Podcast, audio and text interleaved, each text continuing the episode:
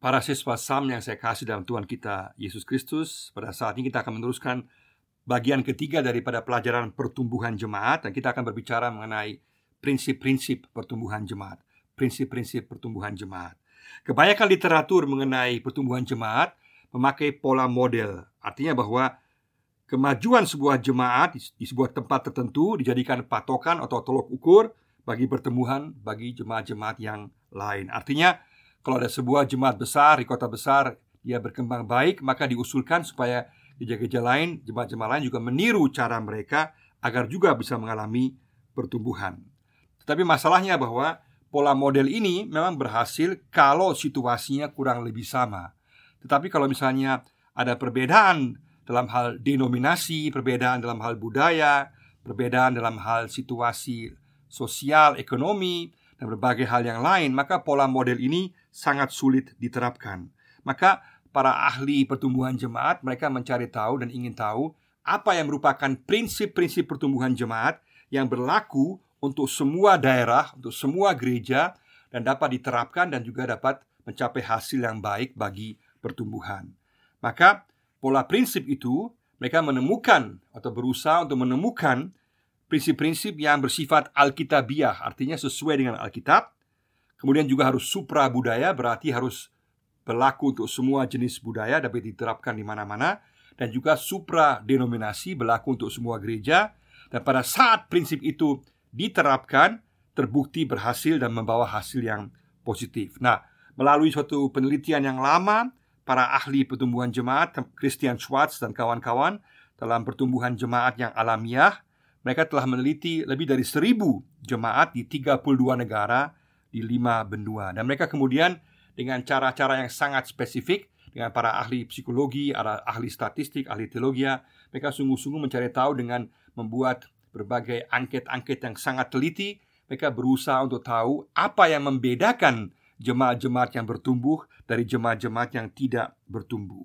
Kemudian mereka simpulkan bahwa mereka harus mereka ingin tahu apa prinsip-prinsip apa yang membuat sehingga gereja menjadi bertumbuh? Berarti prinsipnya adalah buatlah gereja jemaat Anda menjadi sehat, maka ia akan pasti bertumbuh secara alamiah. Mereka temukan ada delapan prinsip yang mereka temukan yang mereka lihat yang membedakan jemaat yang bertumbuh dengan jemaat yang tidak bertumbuh.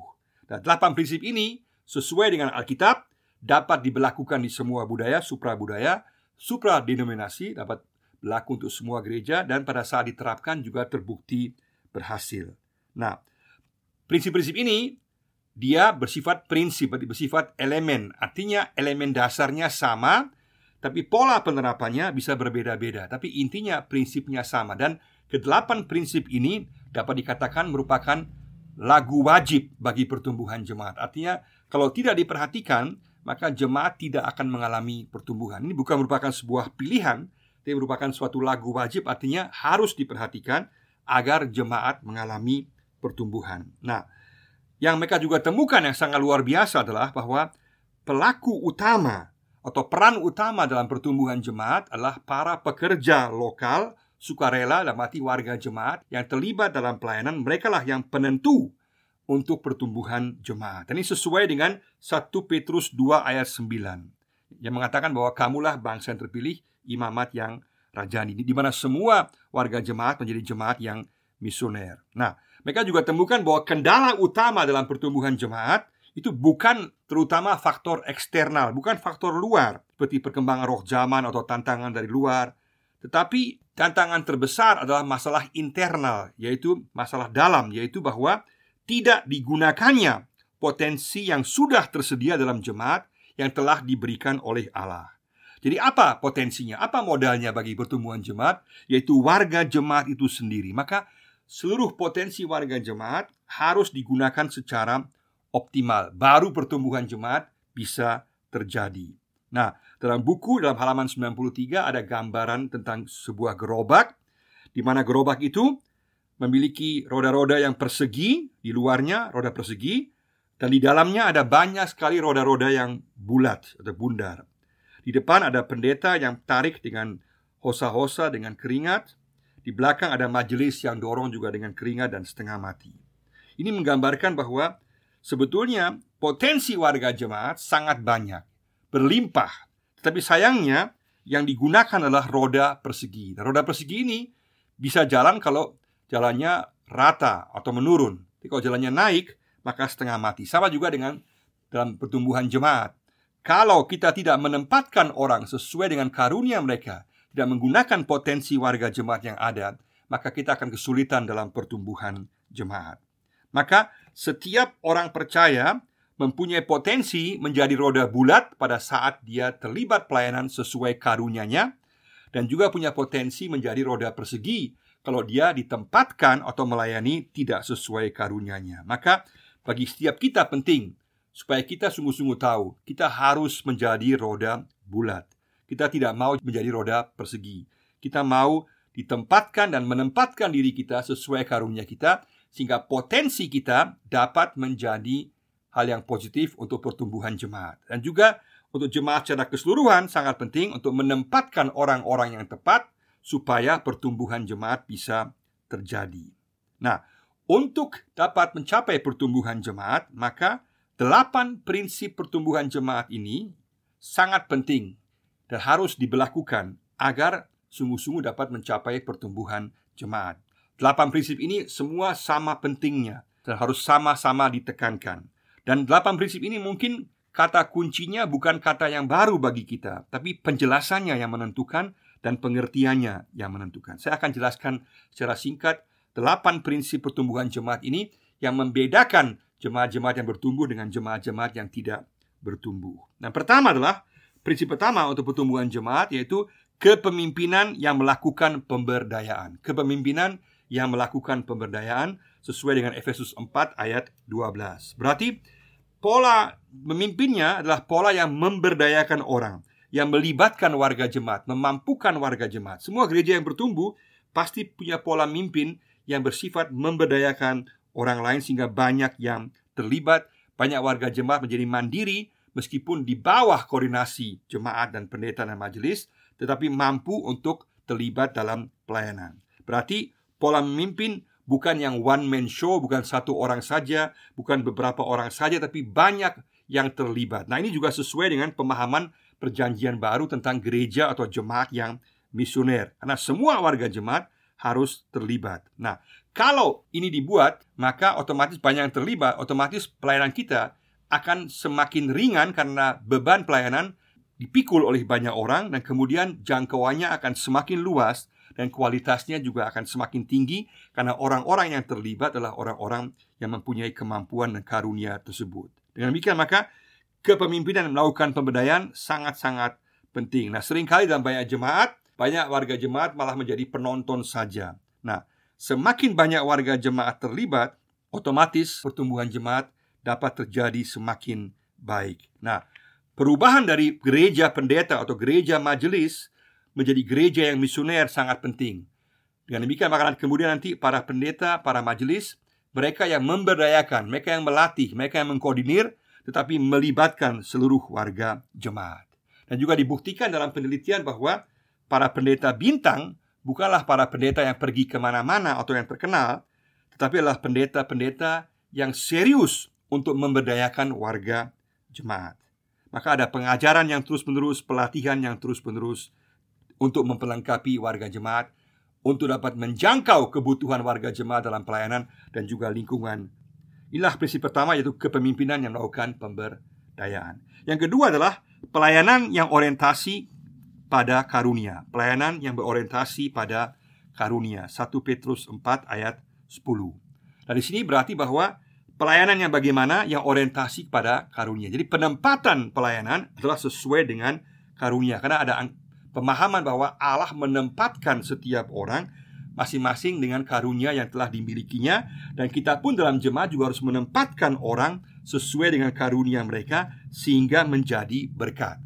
Karena dengan demikian kita bekerja dengan kuasa Roh Kudus yang memampukan kita.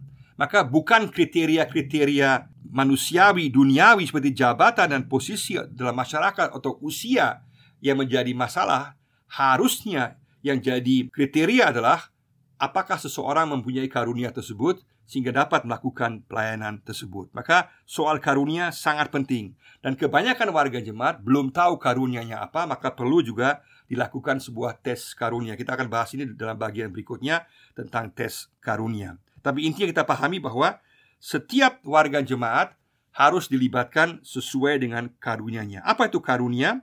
Karunia adalah sebuah kemampuan khusus yang Tuhan berikan berdasarkan anugerahnya, kehendaknya kepada setiap anggota jemaat untuk dipakai pembangunan jemaat.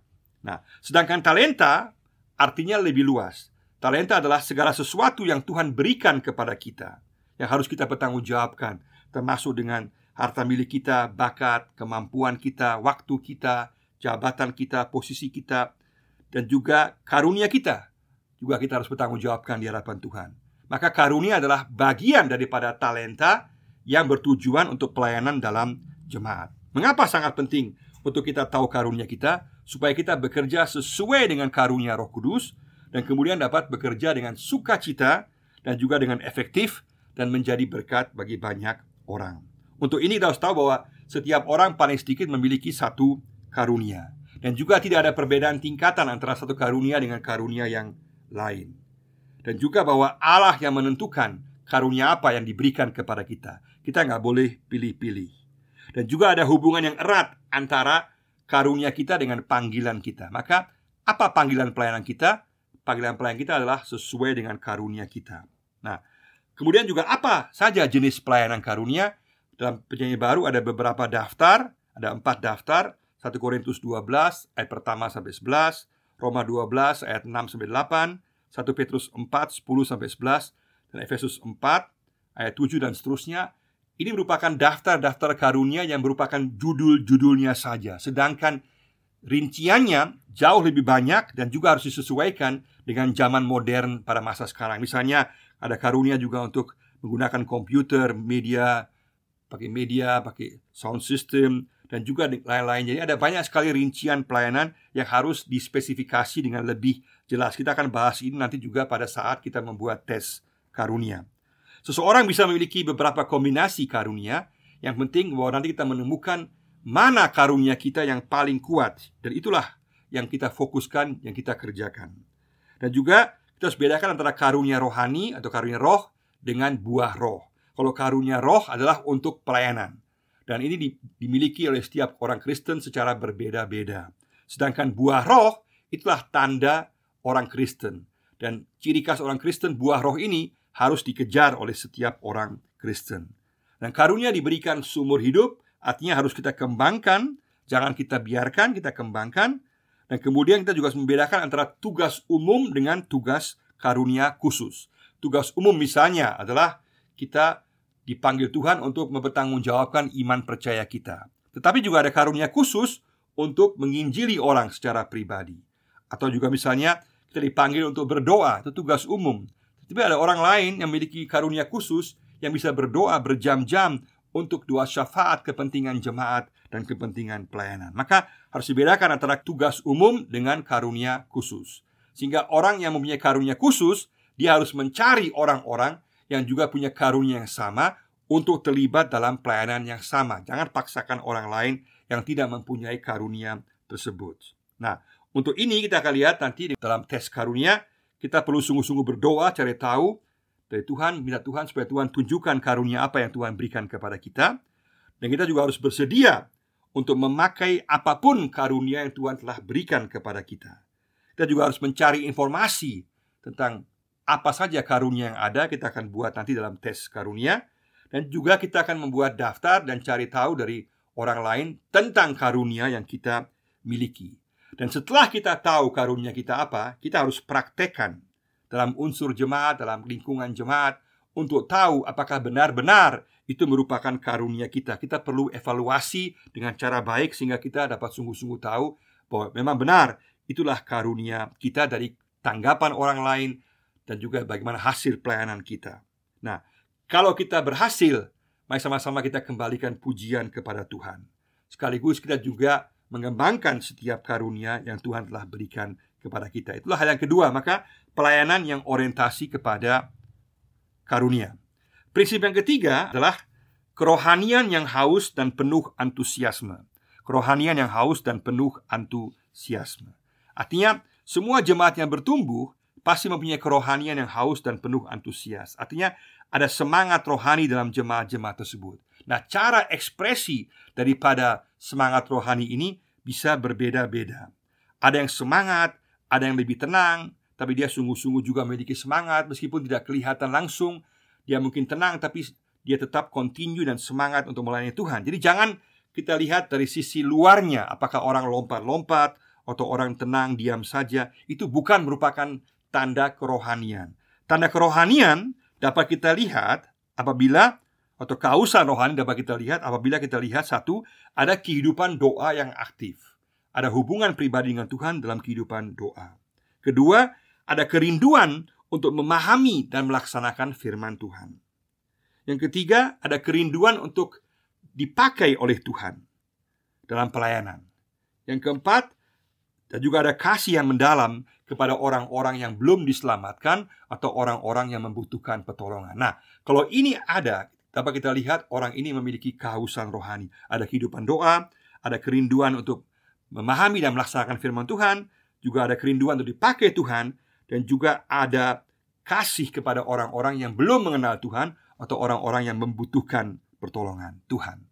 Makanya di sini kita lihat bahwa kehausan rohani ini semangat rohani ini harus kita perhatikan dan kita tekankan. Karena Otto dan Geisler di tanah Papua datang dengan semangat rohani yang luar biasa, spiritualitas kerohanian yang tinggi, menggarisbawahi pentingnya persekutuan doa, pertobatan, pembaharuan, lagu-lagu pujian yang semangat, memberikan kesaksian dan juga pelayanan diakonia. Dan mereka datang 1855 pada gerak, padahal gerakan Pentakosta baru muncul pada tahun 1908 kira-kira baru 55 tahun kemudian kurang lebih baru muncullah gereja Pentakosta sehingga sudah jauh sebelum ada gereja Pentakosta semangat rohani ini sudah ada di tanah Papua. Sehingga semangat rohani ini harus terus dikembangkan sehingga jangan dimatikan sehingga sungguh-sungguh orang bisa terlibat dalam pelayanan. Kalau strukturnya terlalu kuat dan mematikan semangat rohani, itu akan bahaya bagi pertumbuhan jemaat. Tetapi kalau hanya semangat rohani saja, tanpa ada struktur dan juga ada keteraturan yang baik juga bahaya juga. Tetapi semua jemaat yang bertumbuh pasti memiliki kerohanian yang haus dan penuh antusias. Itu prinsip yang ketiga. Prinsip yang keempat adalah struktur pelayanan yang tepat guna. Struktur pelayanan yang tepat guna Markus 2 ayat 27. Nah, sana dikatakan bahwa hari Sabat diciptakan untuk manusia, bukan manusia untuk hari Sabat. Maka semua jemaat yang bertumbuh memiliki struktur pelayanan yang tepat guna. Artinya struktur itu ada untuk pelayanan, bukan pelayanan untuk struktur. Berarti bukan struktur yang utama, tapi pelayanannya yang utama. Berarti waktu yang kita habiskan untuk struktur harusnya sedikit, tapi untuk pelayanan itulah yang banyak. Sehingga dengan demikian maka setiap struktur pelayanan harus tepat guna. Kalau bisa sesimpel mungkin semudah mungkin, seramping mungkin agar pelayanan dapat berjalan dengan baik. Supaya jangan sampai struktur menjadi demikian besar sehingga akhirnya tidak efektif lagi. Maka semua jemaat yang bertumbuh memiliki struktur pelayanan yang tepat guna. Artinya strukturnya melayani tujuan dan dievaluasi terus-menerus sehingga memperhatikan kebutuhan yang ada. Ini juga berarti untuk setiap jenis pelayanan harus diperhatikan apa tujuan pelayanannya, apa jenis pelayanannya, dan apa volume pelayanannya. Setelah kita tahu tentang tujuannya, jenis, dan volumenya, baru kita menentukan struktur pelayanannya bagaimana, supaya struktur menunjang pelayanan tersebut. Dengan demikian, maka bukan struktur yang utama, tapi pelayanannya yang utama. Maka setiap struktur harus menunjang pelayanan tersebut. Dengan demikian, maka juga struktur bertujuan untuk menunjang program. Untuk siklus penyusunan program sangat penting untuk diperhatikan bahwa kita harus memperhatikan kebutuhan yang ada. Apa kebutuhannya dulu? Sebelum membuat program harus tahu dulu kebutuhannya apa. Pertama, kedua apa tujuannya? Kemudian bagaimana programnya? Yang keempat, bagaimana atau apa bahan materi yang diperlukan? Baru kelima, organisasinya bagaimana? Baru kita melaksanakan pelayanan baru kita membuat evaluasi dan akan muncul kebutuhan yang baru. Artinya, membaca kebutuhan adalah hal yang utama dalam membuat program. Artinya melihat kebutuhan. Jadi turun ke bawah melihat kebutuhan warga jemaat. Dan dengan demikian kita bisa lihat kebutuhannya apa dan dari kebutuhan tidak mungkin kita dapat melakukan semua hal dari kebutuhan tersebut. Kita harus lihat mana yang dapat kita lakukan sehingga tujuannya kemudian memformulasikan. Misalnya, ada kebutuhan bahwa ada 10 rumah warga jemaat yang rusak dari mereka yang miskin yang sudah tidak layak huni. Maka kebutuhannya jelas, kita perlu memperbaiki rumah-rumah ini. Maka tidak mungkin mungkin jemaat memperbaiki 10 rumah sekaligus. Mungkin hanya lima dulu bagi lima yang paling membutuhkan dulu. Maka tujuannya adalah misalnya memperbaiki lima rumah yang tidak layak huni agar dapat selesai sampai akhir tahun 2021. Demikian maka sangat jelas bahwa kebutuhannya ada rumah yang rusak, tujuannya disesuaikan dengan kebutuhan yang ada dan juga dengan kemampuan untuk mengerjakan dan juga ada batas waktu 2021. Kemudian baru kita tentukan bahan materi apa yang diperlukan dan juga kemudian siapa yang mengerjakan tersebut. Itulah caranya. Maka dengan demikian program harus selalu memperhatikan siklus kebutuhan, tujuan, program, bahan materi, organisasi dan administrasi. Baru kemudian ada evaluasi dan juga ada kebutuhan baru. Nah, dalam kita membuat tujuan sangat penting bahwa tujuan-tujuan kita harus bersifat khusus. Artinya harus singkat dan terarah. Jangan luas dan umum dan juga tujuannya harus dapat diukur dan juga agar dapat mudah untuk menilai apakah telah berhasil atau tidak. Dan tujuan juga harus dapat dicapai. Artinya jangan membuat tujuan yang terlalu tinggi, tapi buat tujuan yang realistis yang dapat dijangkau. Dan juga tujuan harus juga mempunyai hasil yang nyata dan konkret dan juga mempunyai batas waktu pelaksanaan. Misalnya, ya pada akhir tahun 2021, 20 guru sekolah minggu telah mendapatkan pelatihan-pelatihan yang memadai dan bahan pengajaran yang cukup. Di sini maka jelas sangat jelas bahwa tujuannya tidak muluk-muluk, dapat dicapai, isinya jelas, dan juga ada batas waktu. Misalnya kalau kita buat tujuan misalnya menyiapkan pemuda menghadapi masa globalisasi, itu tujuannya terlalu luas dan tidak dapat diukur. Maka kita harus sungguh-sungguh mencari tahu tujuan-tujuan yang jelas. Maka jemaat-jemaat kita harus kembali untuk sungguh-sungguh dalam setiap program jemaat membuat banyak program-program yang kecil tapi yang dapat terukur, dapat dilaksanakan dan ada batas waktu yang tertentu sehingga dapat dicapai daripada membuat program-program yang besar tetapi tidak dapat dicapai karena tidak jelas dan juga karena bahan materinya juga kurang dan juga kemampuan orang juga kurang akhirnya orang frustrasi. Seharusnya semakin banyak program yang kecil tetapi yang menjawab kebutuhan dengan tujuan yang jelas sehingga hasilnya juga dapat dirasakan. Sehingga nanti saat evaluasi di akhir tahun dalam sidang jemaat dapat menjadi evaluasi yang sungguh-sungguh membawa sukacita bagi seluruh warga jemaat karena kebanyakan program sungguh-sungguh berhasil dan telah menjadi berkat bagi banyak orang. Evaluasi sangat penting untuk melihat sejauh mana yang telah dilakukan telah berhasil dan di mana perlu diperbaiki dan juga apakah ke depannya perlu ada kombinasi program-program yang baru dan juga apakah juga perlu meneruskan program yang sama dengan cara yang berbeda dengan lebih spesifik dan lebih tepat untuk dapat menjadi berkat yang lebih besar lagi untuk masa yang akan datang. Tapi intinya kalau kita sungguh-sungguh mempunyai struktur pelayanan yang tepat guna dengan program-program yang kecil dengan kebutuhan yang jelas, tujuan yang jelas, pelaksanaan yang jelas, maka pada akhirnya program-program tersebut akan berhasil dan menjadi berkat dan pada saat sidang jemaat kita akan bersuka cita malah kita bisa membuat sebuah malam penyembahan, malam pengucapan syukur dengan melihat bagaimana Tuhan telah bekerja lewat banyak program dalam jemaat kita bahwa banyak program telah jalan dan menjadi berkat bagi banyak orang. Sebagai tambahan, pelayanan yang berbuah harus memiliki visi, nilai, kecakapan, sumber dana, dan strategi. Apa artinya? Kelima hal ini adalah seperti mata rantai. Kalau satu tidak ada, maka pelayanan tidak akan berbuah. Maka pelayanan yang berbuah hanya akan berhasil kalau ada visi. Artinya ada visi, ada tujuan pelayanan yang jelas. Kalau tujuannya tidak jelas, maka akan menghasilkan kebingungan. Selain ada visi yang jelas, juga perlu nilai atau mutu. Berarti harus ada mutu yang jelas yang ditetapkan. Kalau tidak, maka akan terjadi kompromi, maka mutunya akan asal-asalan saja. Kalaupun visi ada, nilai atau mutu juga ada. Yang ketiga, perlu ada kecakapan. Kecakapan artinya ada kemampuan orang yang bisa melakukan pelayanan tersebut. Jangan pernah mulai sebuah pelayanan tanpa memiliki orang-orang yang mampu melaksanakannya. Karena kalau tidak ada orang-orang yang cakap yang mampu, maka akan menimbulkan krisis kepercayaan. Yang keempat, selain visi yang bagus, nilai mutu yang bagus, kecakapan juga perlu sumber dana. Bukan berarti harus dana yang banyak, tapi perlu dana awal untuk bisa memulai sesuatu. Karena kalau tanpa dana sama sekali, maka akan menciptakan frustrasi. Yang kelima perlu strategi. Jadi perlu ada suatu strategi yang jelas bagaimana memulai langkah-langkahnya bagaimana.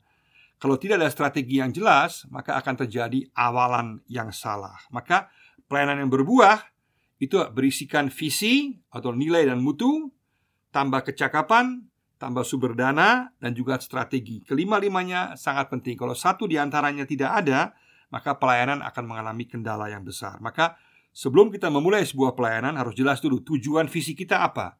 Mutu yang mau dicapai apa? Apakah orangnya ada tidak yang dapat melakukan hal tersebut? Ada nggak sumber dana kecil yang kita miliki untuk bisa memulai pekerjaan? Dan juga bagaimana langkah-langkah strateginya? Jika tidak, maka akan terjadi kebingungan, kompromi, krisis kepercayaan, frustrasi dan awalan yang salah Sehingga pelayanan tidak akan berhasil. Nah, dalam pelayanan kita kita perlu lihat bahwa ada tiga pilihan. Kita bisa membina cara pelayanan yang ada dan kita menolak perubahan, atau yang kedua kita bisa menyesuaikan cara pelayanan yang ada dengan menerima perubahan, atau yang ketiga yang paling baik adalah mengubah cara pelayanan yang ada untuk mempengaruhi perubahan. Ini berarti kita bisa ada antisipasi, kita bisa membaca keadaan ke depan, ada antisipasi dan juga ada inovasi dan ada keunggulan sehingga pelayanan kita akan berhasil di masa yang akan datang. Nah, apa yang merupakan hambatan bagi segala jenis perubahan ini? Hambatannya adalah kurang paham. Artinya kalau kurang paham akan rencana Allah dengan menggunakan seluruh warga jemaat.